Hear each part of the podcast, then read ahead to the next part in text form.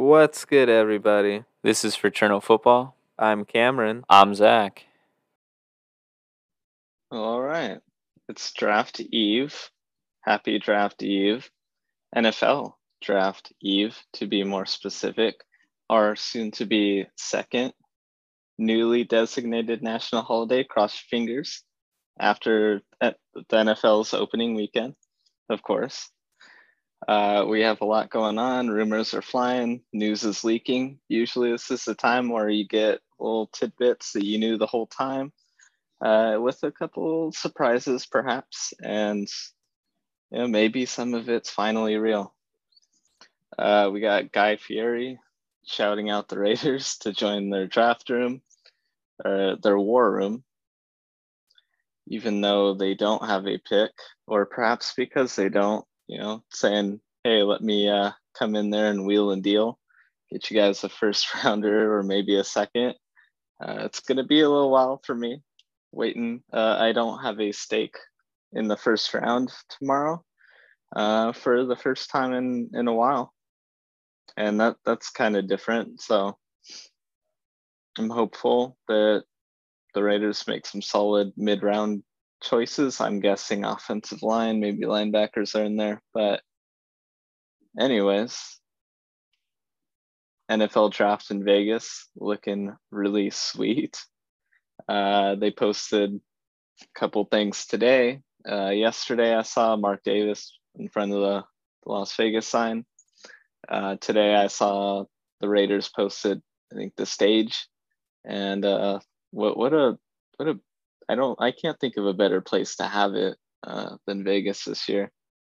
Uh, not not because I'm a fan of the Raiders, but just in general, seems like it fits uh, the luster, the hope, uh, and and for some teams the, the misery of the NFL draft. Um, everything is sort of contained in that that Vegas mystique as well. So, with that being said, uh, the Raiders were involved in a bit of a smokescreen, as I will call it this week, because I, I don't buy into it whatsoever. And I don't know where this came from. And I don't think there's any credibility to the source. But there was a report floated out a couple days ago, uh, I think Monday or Tuesday, uh, that Darren Waller was a trade target for the Green Bay Packers from the Raiders in exchange potentially for Davante Adams, along with the pick that the first rounder that they gave the Packers. Um, yeah, I, I really don't know where to come from. We have Derek Carr imme- almost immediately responding with a LOL, no chance. and uh, every Raiders fan and some other fans uh, perhaps in general, having a, a mini little heart attack uh, while digging into that uh, fake news. So, yeah, there there was hints uh, that the Athletic, I believe, is outlet potentially uh, saying uh, that Green Bay wanted a quote undisclosed player uh, from Las Vegas in addition to that first rounder for Davante Adams. Uh, don't know why Waller would be in that discussion. He is in, he is 29 years old. Spit up there, a, a late bloomer, and uh, yeah, you don't see those guys too much. All of a sudden, one of the best tight ends in the league. Uh, down the year last year, but previous two were excellent.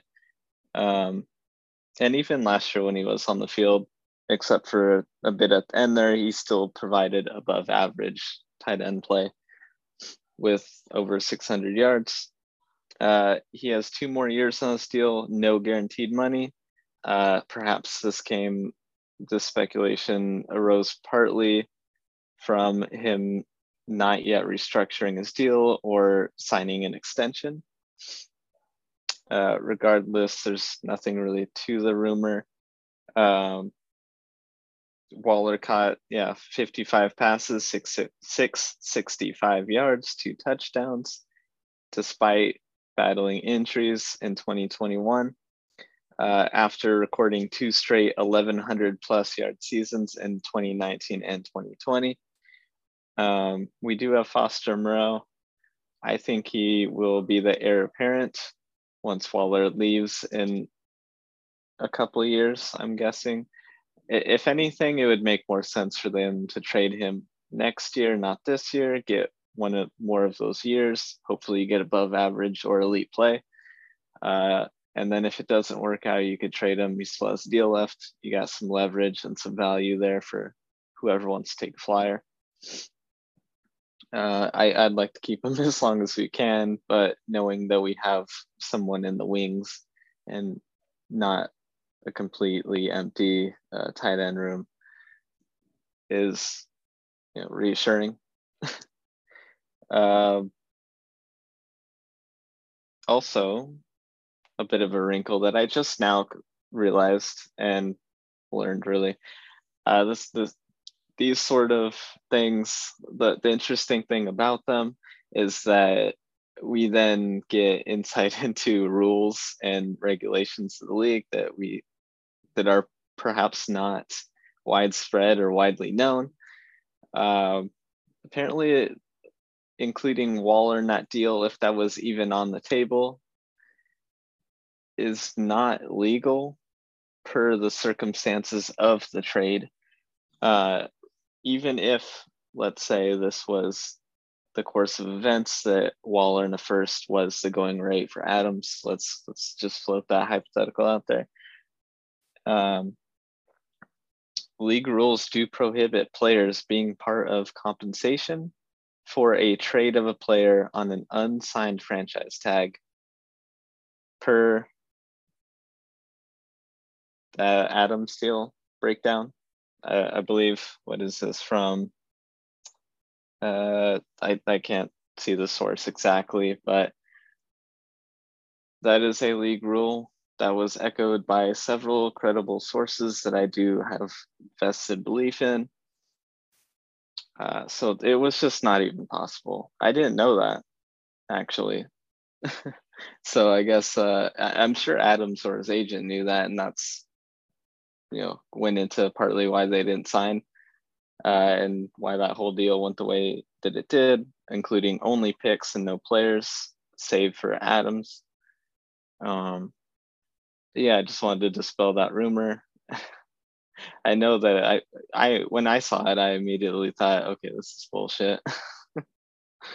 uh, and then Carr gave me the the necessary reassurance, and when I couldn't figure out where the source came from, really, uh, or where the the rumor was situated, I I believed it even less. So another development this week because I don't have a great transition between these two topics. Uh, Tom Brady, the details of his deal came out. I know we talk a lot about Tom Brady. Okay, he's the greatest player in NFL history. Who else are we going to talk about? We're going to talk about the greatest player in NFL history. And if you're listening, you're just going to, well, sit there and listen. So appreciate you for that listen to me talk about Tom Brady's contract for about a couple minutes here, uh, which in my terrible judging might be like five, six, seven, who knows. Uh, there is rumors of him potentially joining the Dolphins, or there were. I don't know whether to believe that and whether the whole Mike Flores lawsuit or Brian Flores, I'm sorry, lawsuit next to that or whatever is the case with how that may or may not have went down if there was a deal um I, I, I don't i don't really i can't tell you i can't speak on that that's a lot of probably details that we don't have uh, i know there was a, a, fairly long article on that which i skimmed um, I, I'll believe something like that when I when I keep seeing it and I see it from certain people. Uh, that that's just how you have to be this time of year. You have to have your your credible sources laid out. You have to have several of them, uh, ideally, you know, three to five at the very minimum. Uh, and then once you see it repeated among those several key guys that have done so in the past and have shown to be reputable, then you look into it, you read between the lines, and you see the fine print. That's how you should operate this time year. And with this, that's the approach I'm going to take with the whole Dolphins Tom Brady thing. Just throw that out the way. Uh, he signed for one year and 19 and a half mil. The keen observer might note that that is 25 to 30 mil or so below the going rate. Uh, Derek Carr's deal was a lot more than that, even, and he's nowhere near Brady. Brady could ask for probably like a 40, 50 mil deal at this point, and the Bucs would have no choice but to fork that over. But he wants to win, and I know a lot of that. The part, yeah, the point that he takes less money to win is sort of a flashpoint for conversation on him as a player and for key players throughout the league that do get massive deals like the Derek Carrs, like the Cousins, like other quarterbacks, number one receivers, top defensive players, even sometimes get your Aaron Donalds out there. Uh, your, I guess Frank Clark, if you want to note an albatross. Tom Brady's been in the league 24 years since 2000, 22 years, 23 years. He's been in the league for more for three different decades, at least. Yeah, I think I got that right. The point is, is that all these deals, all the money, all that has to be put in context. He's been in the league for like a hell of a long time he's not leaving that much money on the table at this rate. What what is a 50 mil deal when he's made like hundreds? And at this rate, if he's got it's if it's on a rolling one year basis of how effective he'll be, he's 44 years old. He he cannot do it forever, even though it seems like he will. It matters more that he has a concrete shot or an honest shot at a Super Bowl year in and year out than taking 30 more mil in contract and guaranteed money. He could pull a Kirk Cousins and try to maximize it and have a guaranteed deal every year since who knows when. Good for you, Kirk Cousins. But he can afford to not do that. Kirk Cousins isn't winning Super Bowls. He's not in the same circumstance. He hasn't been in the league for two plus decades. And at any point, the guaranteed money could stop run flowing for him. So it's not gonna. Brady's good. Cousins different. Circuit. You you have to put these things in the proper context. You can't just compare them like they're apples to apples. They're not. With that being said, Brady's contract breakdown is interesting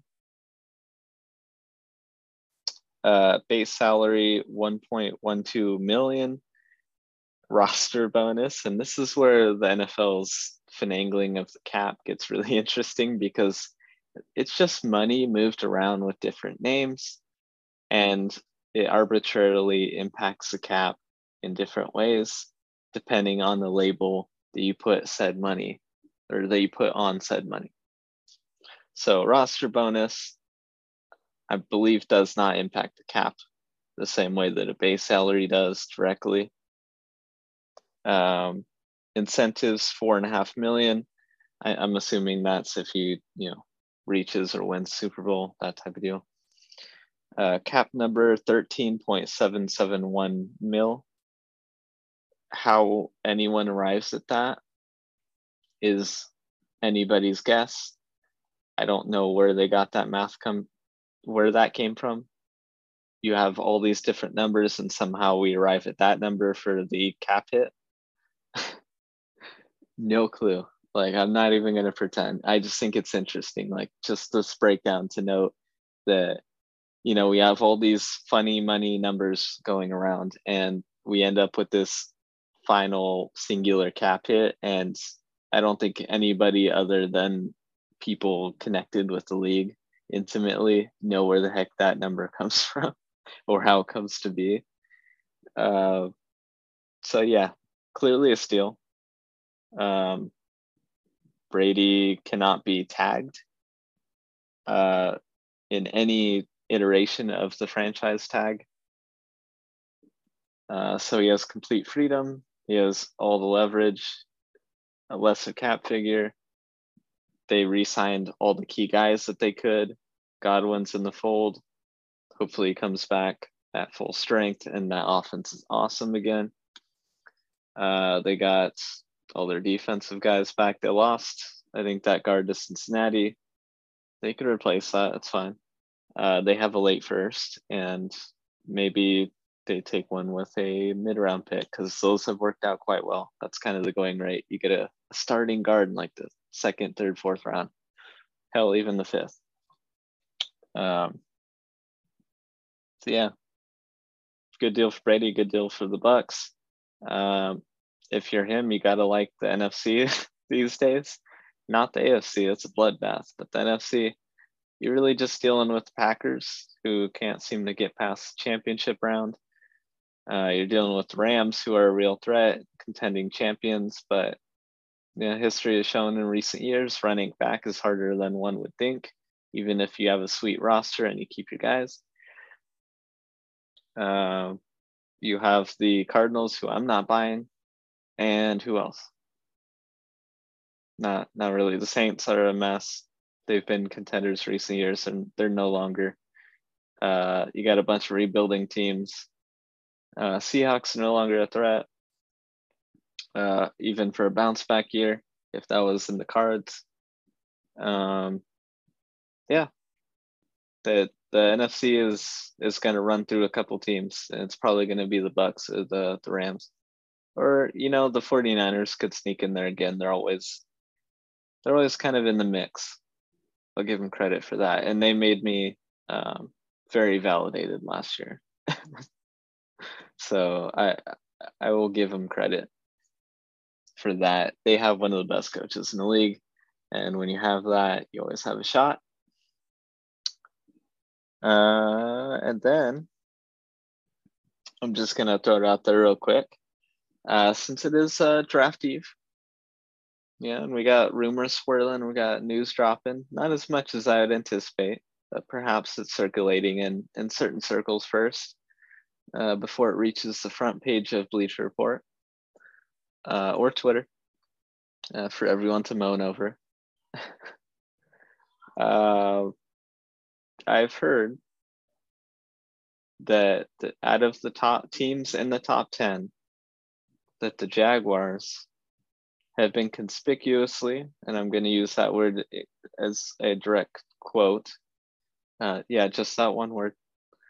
Uh, actually, no, two. Conspicuously absent is the, the two words from Evan Neal's, like from contact with Evan Neal the tackle for Alabama, who Zach and I have mocked to go number one overall, too.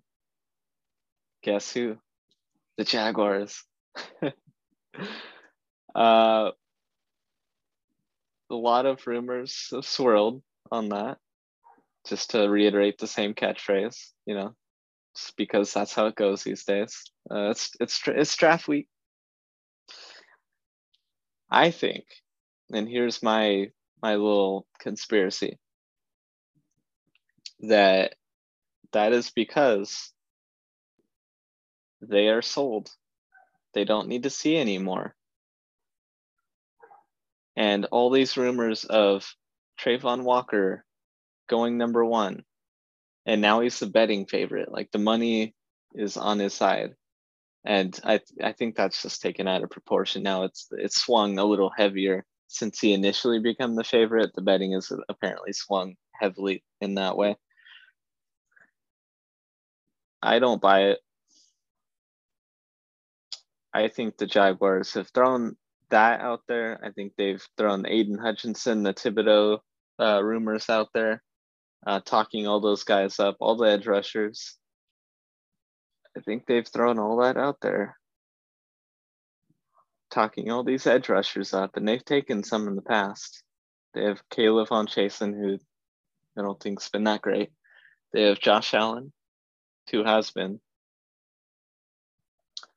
I think they got to do right by Trevor Lawrence.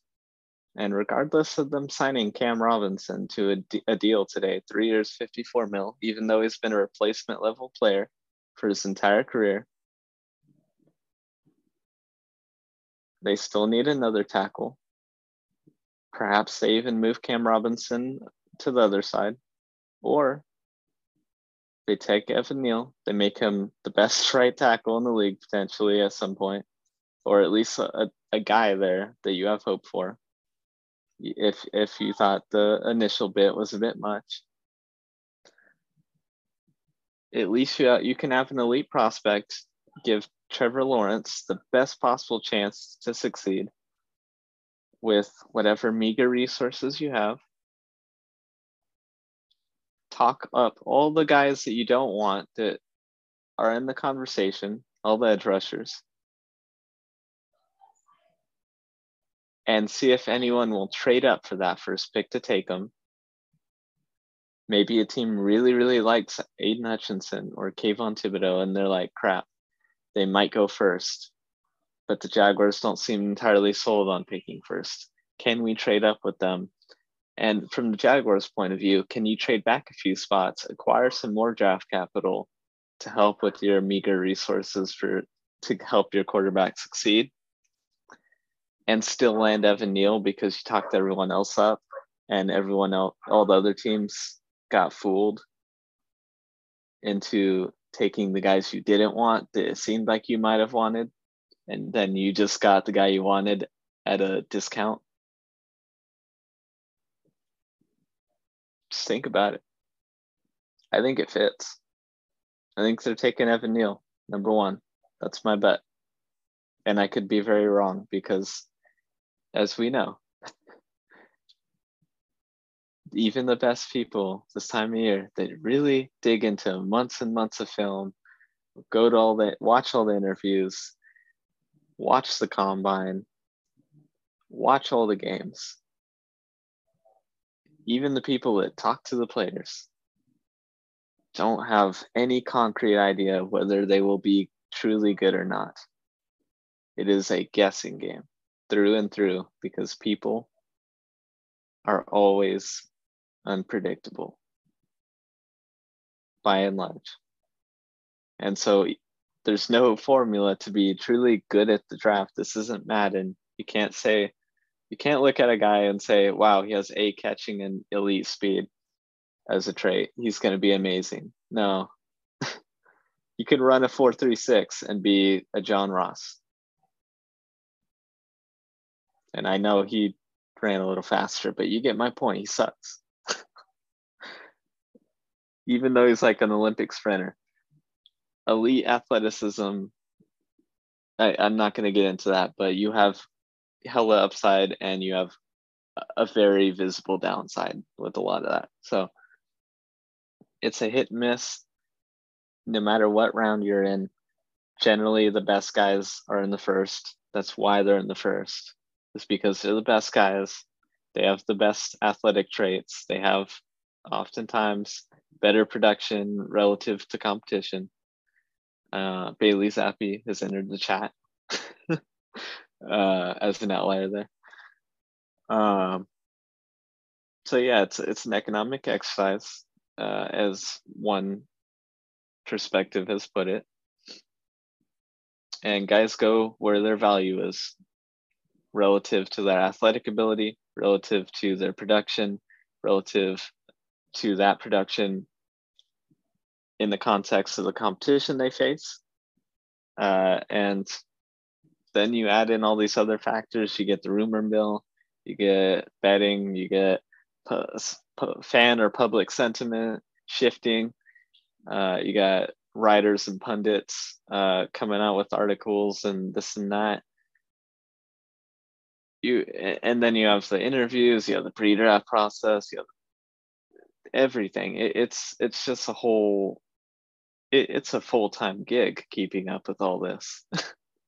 so, point of that being, still think Evan Neal is going number one, uh, and for my just to put this on the record here, and so it's in more than one spot. If it in fact comes true and I look like a genius, um, I think the Steelers are going to trade up with the Seahawks at either 40 or 41 overall in the second round on Saturday and take Desmond Ridder. I don't think he'll go in the first, although I've heard that and I have seen more than one draft board with him as the top quarterback. You know, maybe maybe he does, but I I I floated the idea out there as my sort of outlier take that perhaps he goes to the Steelers at either 40, 41. They trade up with Seahawks, who have got their their quarterback. I'm assuming. Who knows? Are, are they? Honestly, I, I I'm entertaining entertaining the idea that the Seahawks take Malik Willis. Maybe the pack the Packers, the Panthers take Kenny Pickett. For Zach's sake, I think we're gonna leave the mock as is, but all these things are fluid. Anything can happen. And anybody and everybody could be either right or wrong on any particular thing.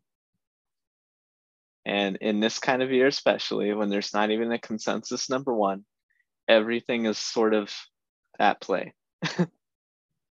uh, whether it's wacky, it does it makes sense or doesn't. Any anything, any given draft day, just to put it like that. And speaking of any given draft day, we're talking about this type of players. This year is the kind of draft that, since there's no consensus, number one, since there's not a can't miss prospect or multiple, uh, or perhaps there is, you could argue that. It's okay. I'll leave it out on the table for you. You know, come scream at me in the comments on the Instagram page. It's fine. It's cool. Totally doable. Just don't be a spam bot. Tell me to, to promote my podcast on some fake network or page that doesn't exist and will scam me and take all my money. We're talking about boomer bust here in this draft. This is the draft to, if you're a team that really needs to hit, you swing big. And if you're a team like the Jaguars has done that continually and has produced almost nothing in the way of results, you, you take you take the tackle. You, you take the, the offensive lineman first overall. Please just, just just take the tackle. Take the safe pick. It's okay. Just do it let everybody else that can afford to swing swing. Let let the Cowboys swing. Let let let the the random other semi dysfunctional teams or smart teams that actually land an outlier take a swing. With that being said, here are some boomer bust guys I'd like to point out. First up, Liberty quarterback Malik Willis. Clearly, we have mentioned this before if you're picking him, it's because you know the quarterback class sucks. He's the only guy, in my view, that has the athletic traits that point to a possible upside. He has a big arm. The accuracy is not necessarily there. I think he goes for too many big plays when he really should just, you know, take what the defense is giving you sometimes take the check down. Stop just trying to chuck it for down the field. This isn't, and I know this because that's how I play in Madden, where I, I run, run, run, and then I chuck it 40 yards on the field, and I just keep looking for the big play. The only difference is that this is real life. You can't do that in NFL and succeed. it's not how it works and I saw him do that at Liberty, and it was just enough that he could sort of succeed there with that. And you know, in college that's okay because then scouts look at that and be like, "Wow, he has athlete, he has upside. He can make those big plays." this could also work out terribly. And I know he's not as good of a runner as a Lamar or a Vic or any of those really top tier guys that we've seen. He doesn't have a Stafford like arm, even though it's a plus one. Nonetheless, that lack of accuracy, that looking for the big, big play and holding onto the ball often could come back to bite him. He is not a sure thing. He's a home run swing or miss. And if you're a team like the Panthers, that's what you should be doing. What are the Seahawks if he falls there? Just you got rid of Russell Wilson, just you know, swing on some. And if you're the Panthers, you know, just you missed on Sam Darnold. Everyone's gonna get fired anyway. Just just do it. Just do it. Just swing. You know, if you if he hits, you're good. If he's terrible, you get fired. You don't draft quarterback, you're getting fired. So just do it. The second guy is Jordan Davis.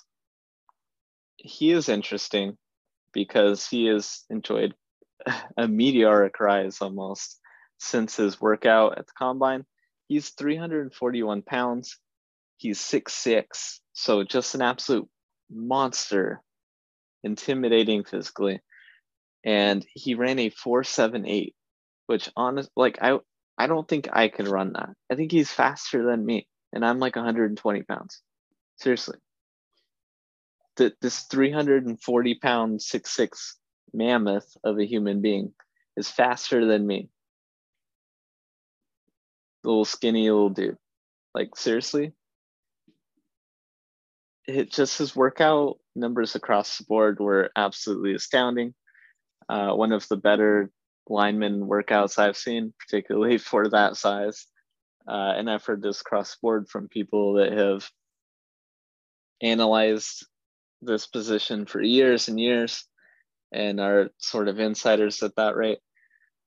Everyone's like wowed by him. With that being said, you're getting him with the hope that you can manufacture or coach a pass rush out of him, at least an agreeable one, something. You know, maybe you're drafting him, you're swinging that home run bat, and you're hoping he hit it.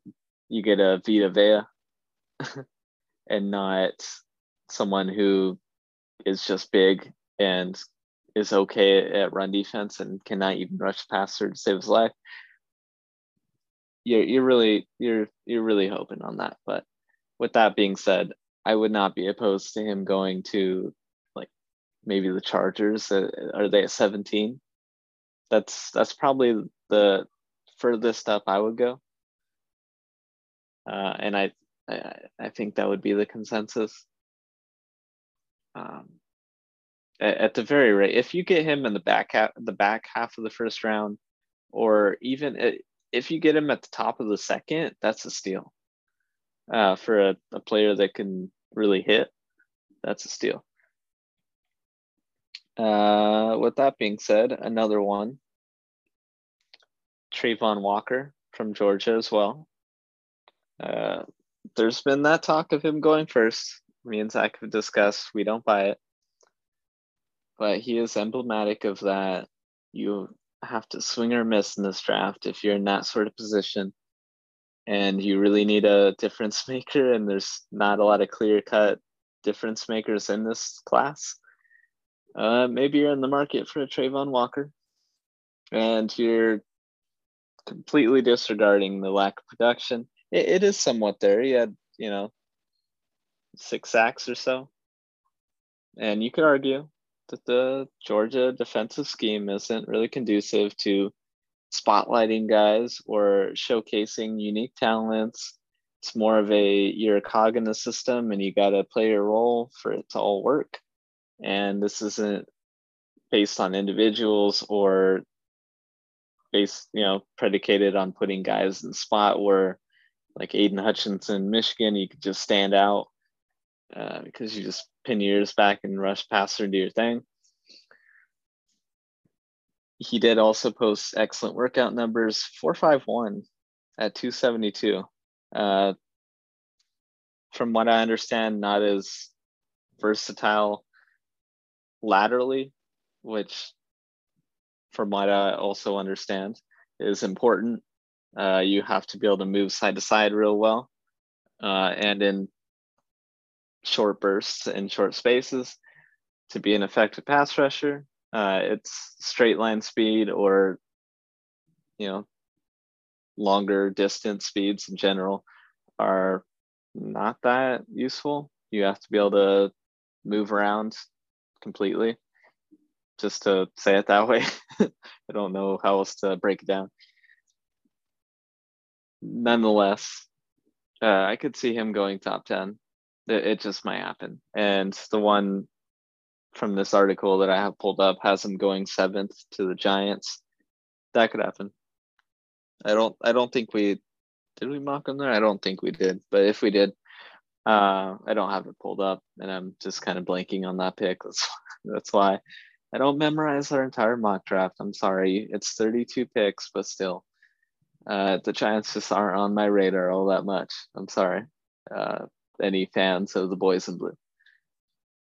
If you get Travon Walker, at least you know um, I wouldn't have a lot of faith if the Giants did it because they swing and miss on guys like Daniel Jones, and it doesn't go well for them. Um, but hey, new hope, new year. With that being said, yeah, Travon Walker, you're hoping you can. He's a better player at the pro level than the college level. That happens, but he would be a tremendous outlier. Uh, AK, or not AKA, a la Danielle Hunter, as one might say. Guys like that, there's there's just not a good track record of pass rushers or edge rushers with a lack of production in college and being real studs at the pro level. But hey, if you're into that, Travon Walker's your guy. Uh, we if we we've had the the Derek Stingley discussion on this show. If we if we haven't, I like him. I think it matters that he's shown that elite production rather than that it was a couple years ago or 2019 for corners, it's just so volatile. You just have to take the elite potential. And for a team like the Jets, which I think we mocked him to at what 10, that would suit them. They they just need someone in the secondary that makes difference. Like they, they really they need that guy to set the tone, to bring, usher in a new era. Whatever whatever floats your boat in terms of uh, is it axioms or superlatives? You know whatever whatever works for you in that regard. Derek stingley can fill that role for the jets or for whoever takes him hopefully in the top 10 and if you get him outside the top 10 congrats steal you have to bet on him you got it he's a guy and he's lost steam to guys like trent mcduffie and sauce gardner I would take him over them. I, I think that he's just presents a much higher ceiling in a draft where you kind of need that. Uh, with that being said, he could just be hurt all the time, like he has been the last couple years, and you just have Jeff Okudah on your hands. I think he's a bust, by the way. Zach says too early. Fair enough. I'll wait another year before I'm concretely on that train. You have one year, Jeff Okudah. One year. then that's it. you can't just be an elite prospect anymore. You get like two years max of that. But yeah, secondary players are just full time. Like probably the most in the league. Outside of uh, our receivers volatile, maybe. You could argue that. I'm gonna pick this one receiver though, who I initially held in high regard and I still have hope for, but am tentatively holding him at a lesser regard, modestly so. and that would be Treylon Burks, Arkansas. Uh, Zach's high on him. I like his potential, which I feel like I I feel like a broken record. I keep saying that for this draft. Yeah, I like his upside. I like his ceiling. I like his potential, his home run capacity, if you will. Uh, Treylon Burks is an interesting player. He is the got the size you want. If you're looking at if you're looking at Drake London and you're like, you know what? He's like six four. Actually, I have some measurements here. 6'4, 213. Drake London is six four two thirteen. He looks like a little beanpole out there, or I shouldn't say little beanpole. He's 6'4. He looks like a like a skinny dude who hasn't filled out a frame that he should. If you're not sold on that and you're like, I don't want a beanstalk on offense, I want a guy who has an NFL body, maybe like a Treylon Burks. He's 6'2, 225, something like that. And he has enough speed, at least on tape, to reconcile all that. So it's a little more balanced. You could you could say you could say that. And he has the production. It's there, uh, albeit in a specialized role. Treylon Burks apparently has some weight issues. I need to hear that more often or from more sources before I wholeheartedly buy into it. Nevertheless, if that is even remotely on the horizon, there's not a track record of that working too often. Maybe you have an Alshon Jeffery, but you could also have a Kelvin Benjamin. And he shows up to a training camp hell overweight. uh, if I remember that correctly, I think he showed up weigh like 260 or some plus, some ridiculous. Uh, at least for the context of his position and what is expected. Uh, and I know that varies. Different players have different playing weights, and you know it's not you can't just paint it with the brush and say this is it. Uh, you have to be six foot two twenty or whatever. Uh, there's different skills and different measurements apply differently and suit guys best. You know, I'm all for that. Um, but Burks, uh, he seems like the guy that you might have to have a special role for. And you can't just take him and throw him and expect him to be your top guy. Like if the Packers took him, I would hope that they would take someone else too to pair with him. Maybe that North Dakota receiver. Uh, maybe a Skyy Moore. Maybe if you have any one of the top other guys, I don't know if the Ohio State guys last that long, but if they do, an Olave, um, if you even have a Pickens, I kind of like him out of Georgia. If you pair them with Burks, or you have a number one guy and you're just taking Burks to be that guy that you can game plan for and move him around and manufacture touches till he really gets swing of things.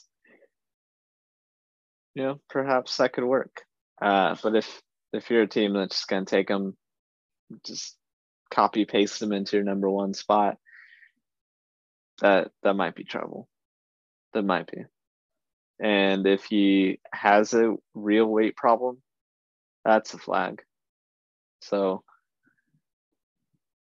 boomer bust. Epitomizes it.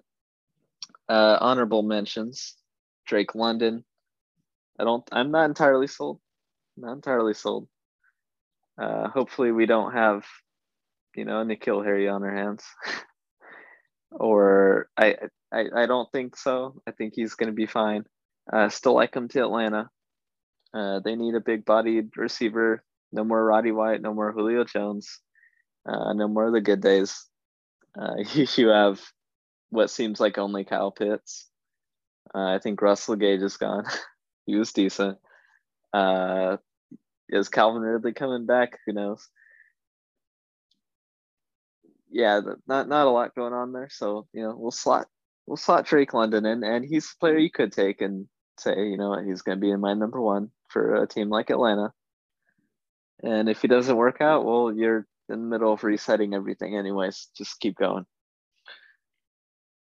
Uh, David Ojabo, I honestly really like him in if you get him in the 30s and back tail end of the first round or uh, beginning half of the second, maybe within the first five to 10 picks of the second, ideally. He would be great. At that spot, you don't necessarily need to rely on him as if he was a first round pick, which he was initially projected to be it takes a lot of the pressure off of selecting a player that will miss some time with a torn Achilles. So he, he's he's a boomer bust. He only has like one year of really nice production, but he's shown the high end. So you could argue boom, or you could argue bust because he hasn't had an extensive track record. Uh, he only has that one year, and now he has a major injury, and it's not like wide receivers and ACLs. It's not a dime a dozen here uh, Achilles tears are still pretty big. So, and for pass rushers, different role, different emphasis. It matters differently. Uh, Christian Watson, the aforementioned, yeah, little buzzword there. Chris, uh, yeah, North Dakota State receiver. This has a mock to the Chiefs. I, I don't mind that.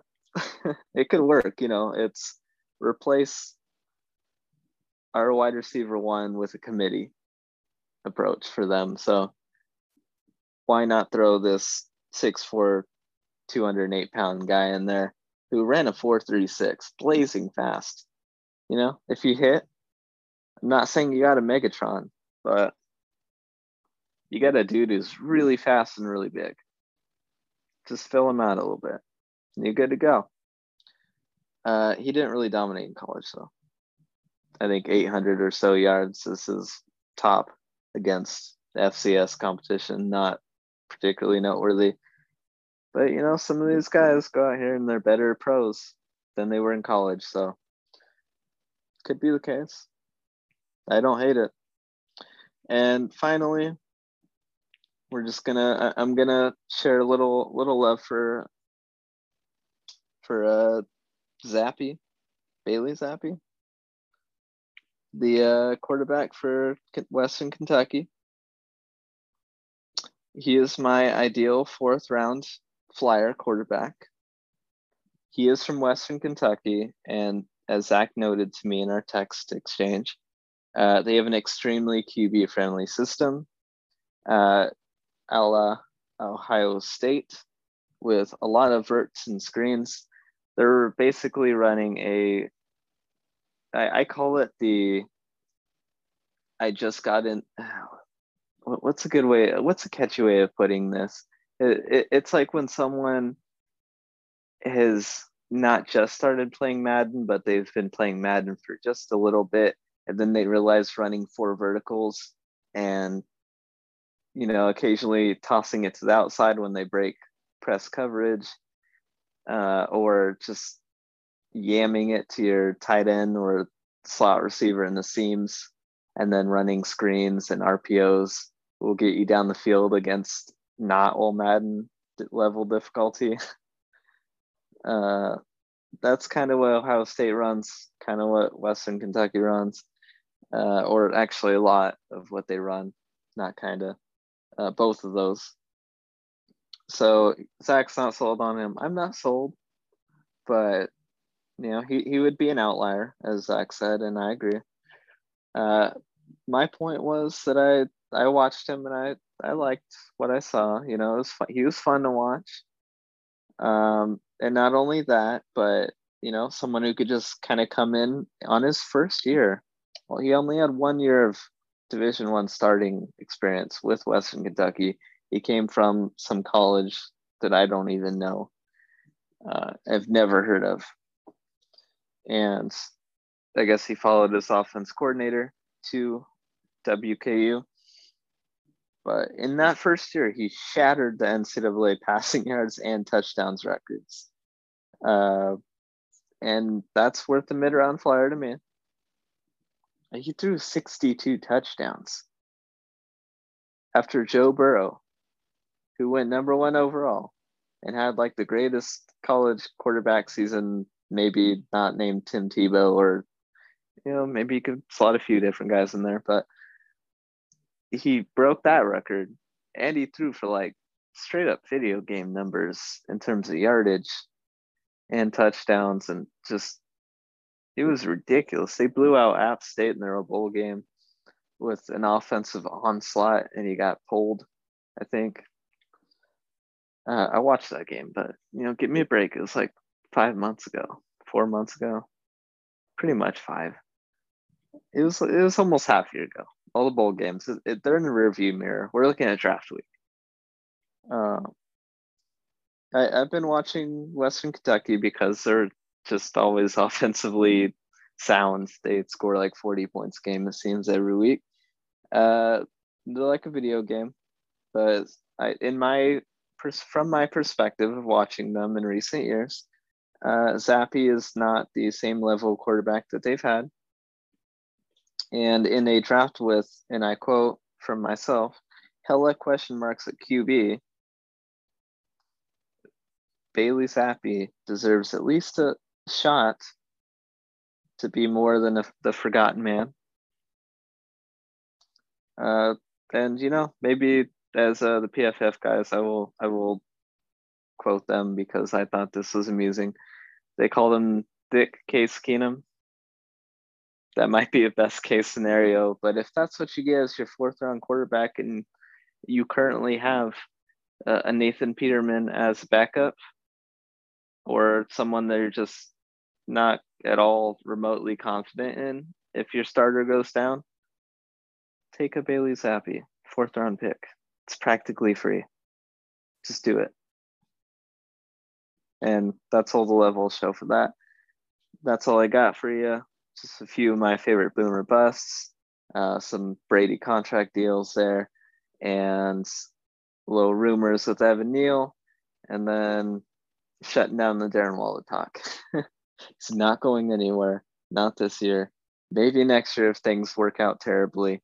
There's a lot of pressure on all those AFC West teams. You know, someone's got to fold, uh, or maybe two. You know. yeah, that's that's all I got. So let's watch the draft and hopefully your team gets what they want or what you want. and uh any given draft day. Check us out on Instagram at Fraternal Football Podcast, Twitter coming soon. We're getting a social media presence going. Also, we are on like eight different podcasting services, including Spotify, which you're most likely listening to, Apple Podcasts now, Stitcher, uh, like five more. Check us out on a variety. Uh, we got stickers everywhere. Slide into our DMs on social media. Engage. Maybe you want to be on the show. Let us know. We're out there and we're available. Also, if you like the content you hear in this podcast, go ahead and leave us a five star rating on Spotify, on Apple Podcasts, anywhere you get your podcasts. If there's ability to rate, go ahead and give us all those stars. We appreciate you for it. This episode is brought to you by How to Pest. Go to howtopest.com for your pest control needs. They're absolutely crushing it what are you waiting for? This has been Fraternal Football. Cam and Zach signing off.